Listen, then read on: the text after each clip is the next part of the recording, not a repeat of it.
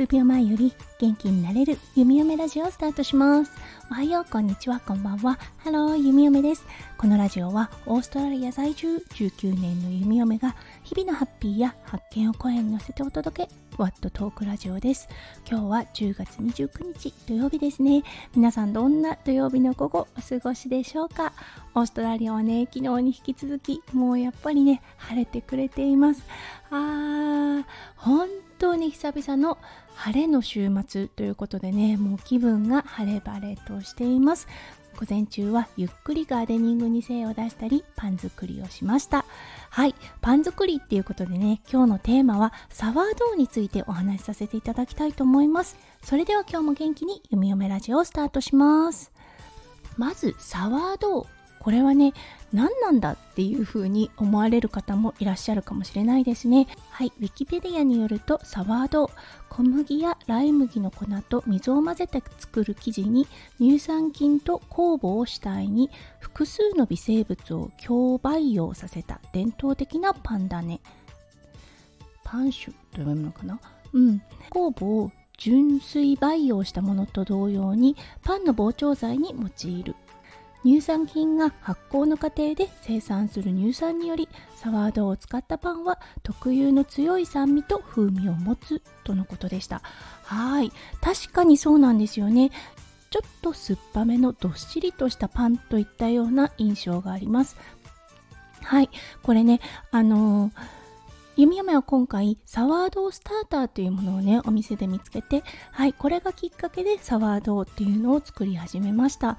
そう気にはなっていたんですね。というのは夫翔ちゃんあまり小麦をたくさん食べるとちょっとねお腹があの膨張した感じになるといったねあの症状があります。はい。全く食べれないわけではないんですけれども食べ過ぎると体にねちょっと不調を訴えるということがあったのでそうこのサワード発酵したパンということでねあのこのグルテンも発酵の時点で何て言うんでしょうね弱まるのかな？うんあのなくなるわけではないんですけれども分解された状態になると書いてありました。だからねあの腸が敏感な方いますよね。うん症候群でありますよね。そういう方もサワードであれば比較的食べられるっていう方もいるようです。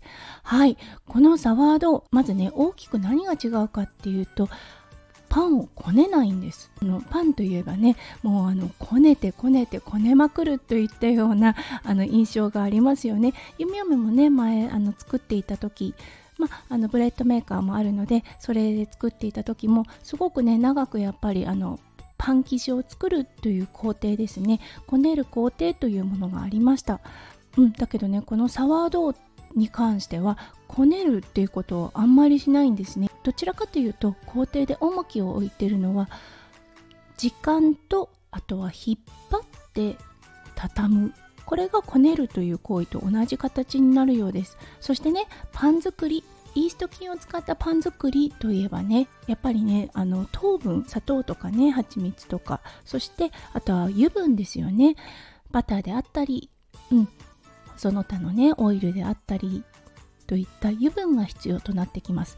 あのこのサワードをね焼き上げる時に必要な材料ってすごく少ないんです。まず小麦粉水サワードーのスターターそして塩。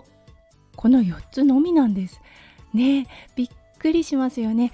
あとはねもう本当に時間をかけて1日がかりで生地を作りそして夜冷蔵庫で寝かせて次の日に焼き上げるといったね本当にあのこう長い時間をかけて発酵させて作られたものがこのサワードーというパンなんですよね。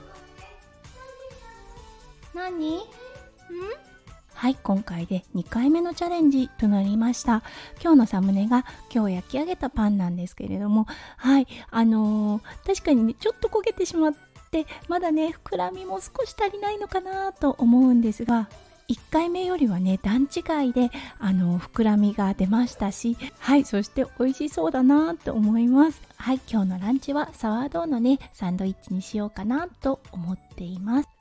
はいということで最近始めたサワードー作りについて今日はお話をさせていただきましたうん、なんとなく週末のトピックかなと思います。